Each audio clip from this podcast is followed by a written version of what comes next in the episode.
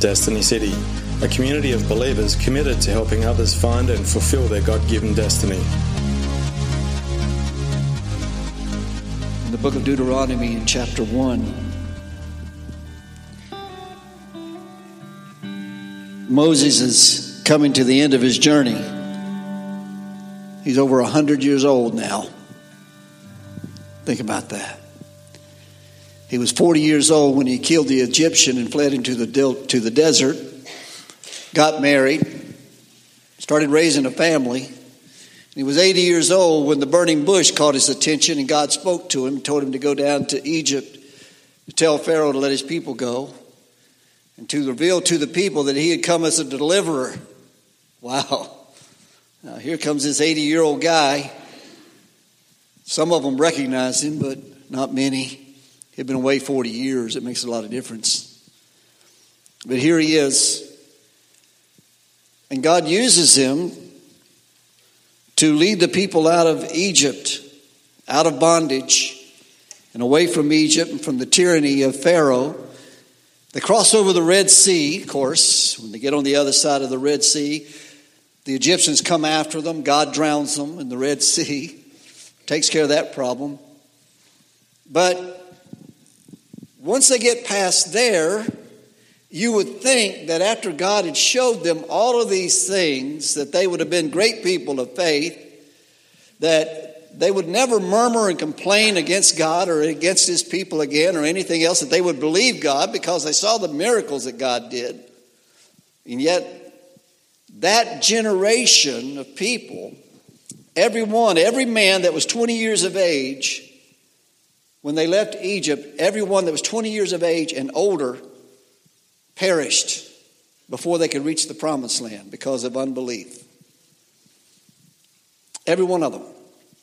They murmured against Moses, they murmured against God. It seemed like every time God would do something really spectacular for them, they would do something stupid.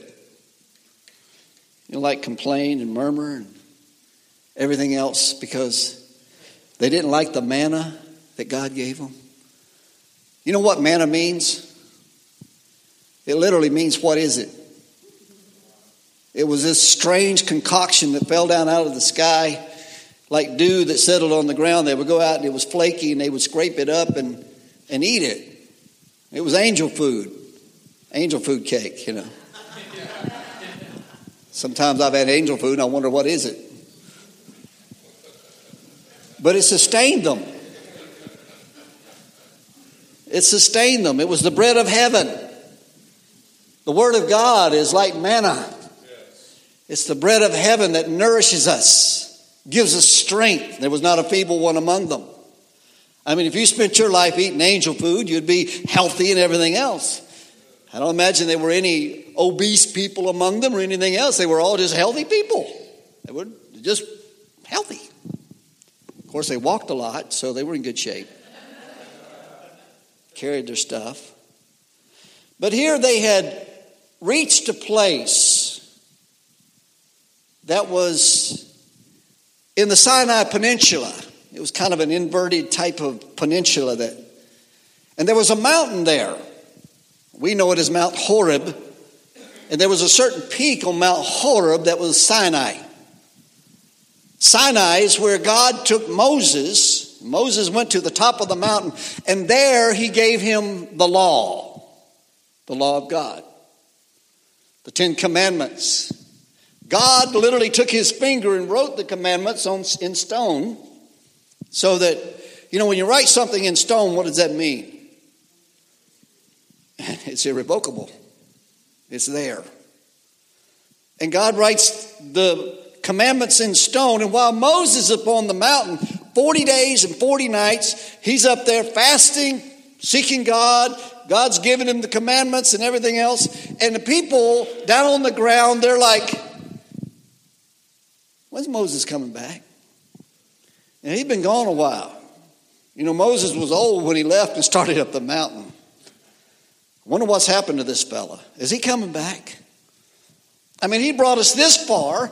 He took us out of the comforts of Egypt you know, where we could get fresh onions and leeks and everything by the Nile. as one of the songwriters wrote about Keith Green. You want to go back to Egypt where it's safe and secure. And they, they, you know, they had reached this point and they're like, why did he bring us out here to perish in this desert? Not knowing what God was doing up on the mountain with Moses. And so we know how they talked Aaron into making an idol for them. You know, they, they kept after him. You know, Moses is not coming back. And we need something to worship. You know, this God is obviously forgotten about us because that was Moses' God. Will you, will you make a God for us? And so Aaron says, Well, you know, bring me all your earrings and all your jewelry and stuff. And so they brought all their jewelry and earrings and stuff. And so Moses or Aaron takes it and he, he, he, he melts it down and makes a molten calf. He makes a calf out of it which they start to worship while Mo- Moses is upon the mountain getting the law. And when Moses comes back down with the law, and he sees all the dancing and revelry and everything, you know, they were like, celebrate good times, come on. And Moses comes down and he sees it, and he's just like, man. And he's got the tablets, the law of God in his arms, and he sees what's going on. He gets he gets ticked off and he breaks them. Like you can't even you can't even keep the commandments before you even get started. This is, and, and really, there's something to that. We can't. God had given him 10 commandments. Actually, he gave Adam and Eve how many commandments? One. They couldn't even keep it. He said, Don't eat of the tree of the knowledge of good and evil. They couldn't even keep that commandment. So now Moses comes back with 10 commandments, and, and they've already broken the commandments before he even gets back with them. So he throws them down and breaks them, you know, and, and he gets really upset with Aaron. He says, Aaron, what happened here? Aaron says, Well, you know, these people, they wanted a God, so they brought me all their stuff and I put it into the fire and out came a calf. It's convenient, right? It just just appeared out of nowhere. We make excuses and everything for our sins and all that, but I, that's really not where I'm going. But but God had given them the law at Sinai, and so God had given them the law, and you know what? They stayed right there. They stayed there a long time. It was a religious place. And so Moses goes back up and God writes the tablets again. He comes back down. He's got the law and everything. So he takes them and he puts them in the, the, the Ark of the Covenant. And so they're there. They're safely locked up in the Ark of the Covenant. Stone tablets, law written. And so they stay there because, you know, we love religion, don't we? We like to be comfortable in our religion.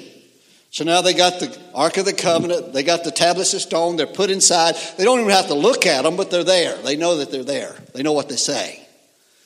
And so they stay there. And they stay at this mountain for a long time. You know, it was only about 11 miles from Mount Horeb to the promised land. You know how long it took them to get there? 40 years. 40 years. As a matter of fact, I want to read it to you. Here it is. It says, These are the words which Moses spoke to all Israel across the Jordan in the wilderness, in the Arabah beside Suph, between Paran and Tophel and Laban and uh, Hazeroth and Dizahab. It is 11 days' journey from Horeb by the way of Mount Seir to Kadesh Barnea. And it came about in the 40th year, on the first day of the 11th month, that Moses spoke to the children of Israel, according to all that the Lord had commanded him to give to them.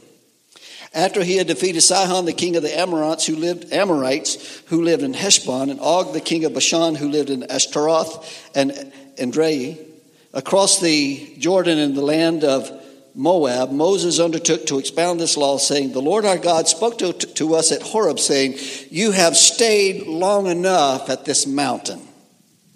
Turn and set your journey and go to the hill country, the Amorites, and to all their neighbors in the Arabah, in the hill country, and in the lowland, in the Negev, and by the sea uh, coast, the land of the Canaanites and the Lebanon, as far as the great river, the river Euphrates. When the children of Israel left Egypt, they journeyed across the Red Sea as far as Mount Horeb. And when they got there, the, the Amplified Bible says in verse 2 it is only 11 days' journey from Horeb by the way of Mount Seir to Kadesh Barnea on Canaan's border. Yet Israel took 40 years to get beyond it. Now, here they are, 40 years into their journey, and Moses says in verse 6 The Lord God said to us at Horeb, You have dwelt long enough on this mountain. You stayed here long enough. And when we begin our, our spiritual journey in the things of faith, the things of God, God wants to grow us up. He wants us to, to come to that place where we are no longer children, where we become mature, where we, we get beyond the do's and the don'ts. You know, we wrestle with sin. And most of the time, we wrestle with sin all our life. And that's what these people were doing at Mount Sinai. Constantly grappling over the law. You know, Moses, what about this and what about that? And grumbling and complaining and everything else, but not going after the promises that God had made to them. God has given us exceeding great and precious promises by faith, and we receive them by faith. But the problem is, we keep hanging around the mountain. She'll be coming around the mountain when she comes and we stay right there. We don't, and we stayed at this stinking mountain long enough. It's time for us to grow up in the things of God, to claim the promises that God has for us, to become men and women of God, to become fruitful in the kingdom. 11 days. It's just amazing to me sometimes to see people that I've known for years and years and years. Moses was the same way. Moses interceded for the people of Israel. They were a couple of times, and God was ready to wipe them out. He was done with them. All their grumbling and their complaining and their moaning and their groaning and everything else, and all that He did for them, they still you know, he gave them manna to eat and what they want. I'm sick of this manna. I want some meat. I won't let us have no meat. I'm tired of this stuff. Well, when we was back in Egypt, we had all the, we could go to the boiling pot and get what we wanted. Here we are out in this desert, and all we got is this manna. You know what it means to murmur? It means to grumble to yourself. I've got a little Shih Tzu, Roscoe. I like to walk them, and when I'm walking them, a lot of times Roscoe's over there. He's going. He sounds just like some people I've known. He's like. He's like he's talking, isn't it? It's like, what is he saying? But that's what it means to murmur. We murmur to ourselves. Now, you can do one of two things you can murmur or you can meditate. To meditate means to speak to yourself over and over till you get something deep down inside of you. You know, when we meditate on the Word of God, we speak it over and over to ourselves till we get it. And it's okay to speak to yourselves in psalms and hymns and spiritual songs and make melody in your heart to the Lord, but grumbling and complaining will get you nowhere except in trouble with God. And that's where these people have been. They had hung around this mountain long enough. We all love those mountaintop experiences, don't we?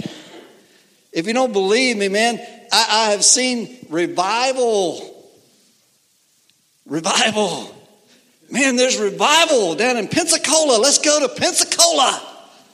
And so everybody goes to Pensacola because there's revival. People from all over the world come to Pensacola to get revived. And they get revived for about five.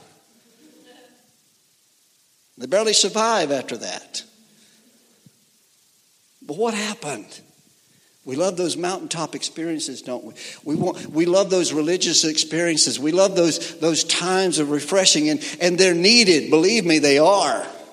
And I love it. But we can't dwell there. We got to keep moving forward. We got to go after the promises of God. And sometimes going after the promises of God means that we got to get on our knees. We've got to get down and, and, and, and like one fellow said the other day, we got to we got to suck carpet, man. We got to get down with God. We got to get, you know, we, we've got to get on our face before the Lord. And find out what it is God wants us to do and do it.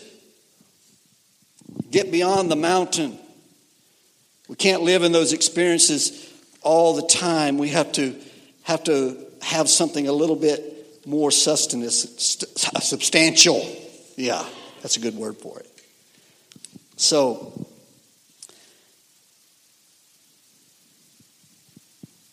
what happens with religion? When Moses was giving the law, the people amened him real good. We like this. This we will do, they said, didn't they? We will honor God, we'll keep His law. How long did they do it? Not very. Probably about the time their voices drowned out, their hearts were already betraying them. They were probably thinking about who they were going to commit adultery with or coveting something else or wanting some other God or something else that God had told them not to do, but we love those religious experiences. And, and, and that's what receiving the, the law was all about. And you know, I've, I've been one of those preachers that have, have preached the law and boldly declared the law of God and demanded that everybody keep it. Only the problem is, I can't keep it myself. I can't, as hard as I try. I love God's law, and it's perfect problem is not the law of God, the problem is I'm not, and neither are you. That's why we need the grace of God. And the grace of God will carry us beyond our religious experiences. I've seen people come time after time and they lived under this guilt and condemnation of not being able to be perfect like they want to be. Anybody ever been there? Oh, yeah. We, we want to be perfect, but I want to tell you something. I want to set you free today. You can't be. There's only one perfect, and they crucified him. So if you reach that state of perfection, look out, you're going to be crucified too. I'm not. I'm not there. And I'm not going to dwell at this mountain of religion and think that I can be. But I'm thankful for the grace of God that says I don't have to be. For my salvation is not based upon what I do, it's based on what He did, and what I do is receive what He did. And that makes me, guess what? In the eyes of God, I'm perfect. In the eyes of God, I'm spotless. I'm perfect in every way. For the Bible says, 2 Thessalonians 5:21 that he made him, Jesus, who knew no sin, to become sin for us so that we might become the righteousness of God in Him. The righteousness of God? Are you kidding me? He made Him who knew no sin become sin for me? That just, that is grace. That is undeserved mercy. I don't deserve that, and neither do you. But praise God, you got it. And I'm not going to dwell at this mountain of religious experience of trying to be perfect, trying to, to, to keep the law in order to become perfect in His sight. I can't do it.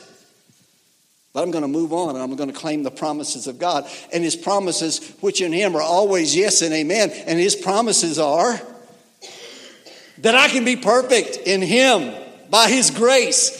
For by grace ye are saved through faith, not of works, lest any man should boast. I'm made perfect in Him. I like that song, and, and we got to sing it next week. I, I was going to almost requested it this morning. He made me worthy. He made me worthy. I'm worth something in His sight. Without him, I'm not worthy, but because of what Jesus did, because he paid a price for me, I am worth more than anything in God's sight. I'm worth in his sight. That's a good thing, isn't it? Now, I've got just a, a passage of scripture I want to share with you, and we're done. And this is about Paul. Paul was a very religious man. He lived at that mountain of religious experience. He was a man who, who was a Hebrew of Hebrews. I mean, he was of Hebrew lineage, a Benjamite. He was everything. I mean, he was a Pharisee of Pharisees. He was a very religious, devout man and thought he was doing the work of God. And what he was doing is he was going around imprisoning and even watching the saints of God be killed. As a matter of fact, when Stephen, the first martyr for Christ, the first known martyr for Christ, was killed, Paul was the guy that was standing there holding the coats of those who stoned him to death. He approved of what they did when they stoned Stephen to death. He was there. He took part in it. He wasn't very proud of it later on, but he did. But he did it thinking he was doing the right thing. And so many of us, we try to be right in God's sight thinking we're doing the right thing. But we're living at that mountain of the law of religious experience. When really what God is after is faith. Faith plus nothing. Faith plus nothing. Grace the grace of God. Now, look what Paul says in Philippians chapter 3. And I love this in the Amplified Bible. It says, you know, I like the Amplified because it speaks louder. Verse 2, it says, Look out for those dogs, the Judaizers, the legalists.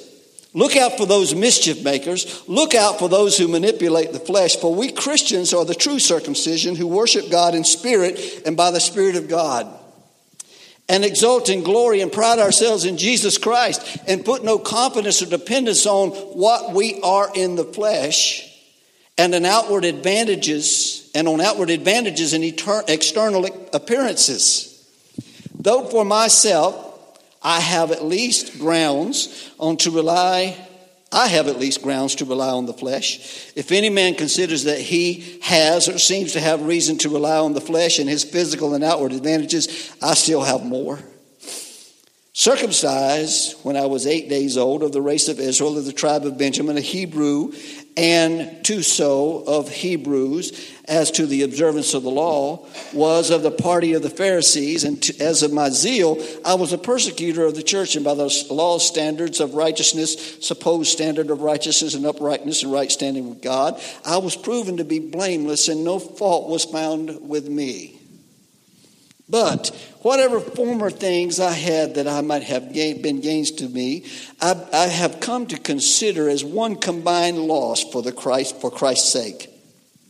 Yes, furthermore, I count everything as loss compared to the possession of the priceless privilege, the overwhelming preciousness, the surpassing worth, and supreme advantage of knowing Christ Jesus my Lord and of progressively becoming more deeply and intimately acquainted with Him, of perceiving and recognizing, understanding Him more fully and clearly for His sake I have lost everything and consider it to be all mere rubbish, refuge, dregs, in order that I may gain or my, I may win, gain Christ, the anointed one, and that I may actually be found and known as in him, not having any self achieved righteousness that can be called my own, based on my obedience to the law's demands, ritualistic uprightness, and supposed right standing with God thus acquired but possessing that genuine righteousness which comes through faith in Jesus Christ, the anointed one, the truly right standing with God, which comes from God by saving faith.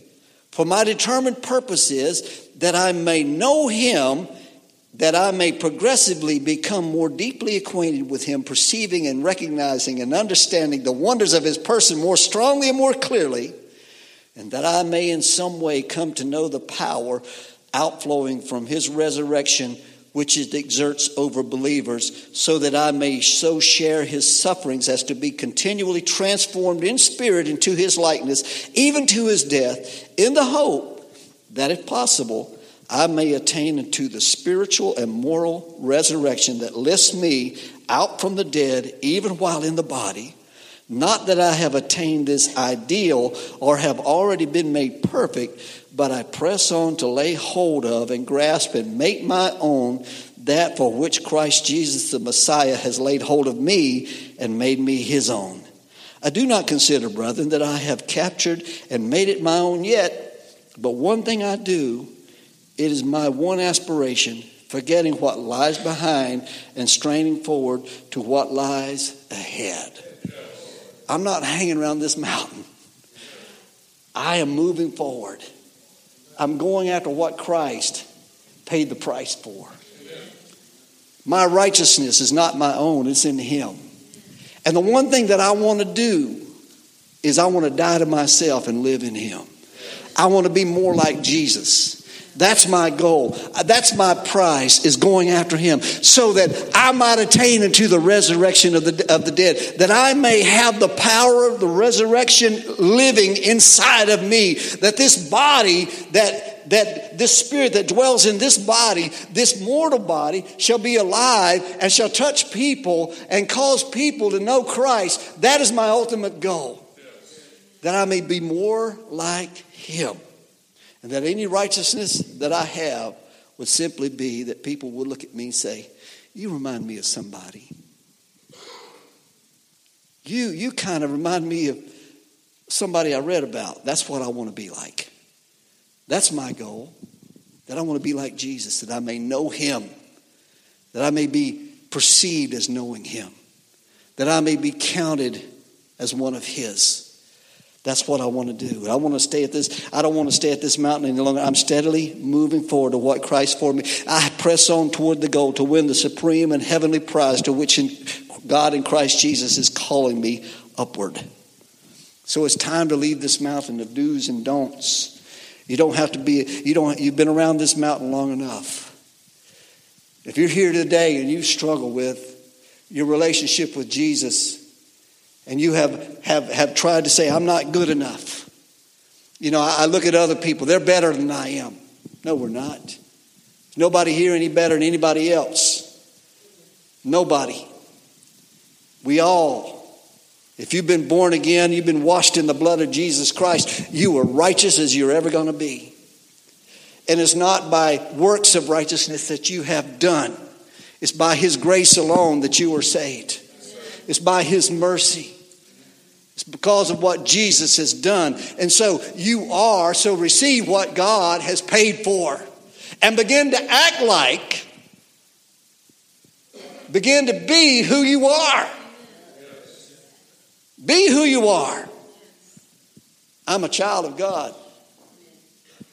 That'll set you free if you can just get a hold of that one thing that I am a child of God. I am a child of God. And when you are a child of God, you act like a child of God. Amen? Be who you are. Be true to your character and let the character of Christ come out in you. Not by works of righteousness that we have done, it's by His mercy. It's by His mercy. The grace of God has appeared unto all men, teaching us to deny ungodliness. We deny ungodliness because the grace of God has appeared. We don't continue to live in sin because of grace. But when we understand grace, we understand that God has set us free from the yoke of sin and bondage. We understand that by the grace of God, I can be what God has called me to be. That's what grace is. Amen. So get away from that mountain. You stayed there long enough. Let's move forward. Amen. Stand to your feet.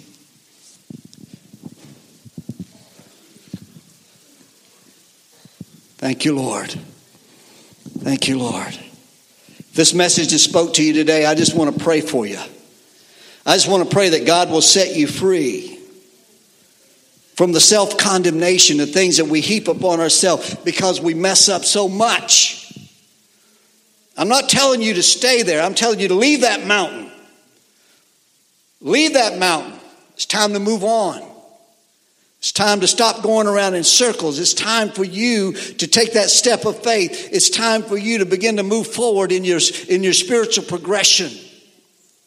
That your desire would be to know Him and know the power of His resurrection, what His resurrection has meant for you, that He has raised you from the dead, He has brought you into life, He's brought you out of the power of darkness, and He's put something inside of you. It's a divine deposit that God has made inside of you. It's by the blood of Jesus, it's by the power of the Word of God, it's by faith. Just say this with me by faith. I'm going to walk forward. I'm going to stop condemning myself. If I'm convicted of the Holy Spirit, then I will repent, but I will not be condemned. In Jesus' name, I will not stay at this mountain any longer but I'm moving forward. Thank you, Lord. Thank you, Father. Now give the Lord some praise. Thank you, Father. Thank you, Father.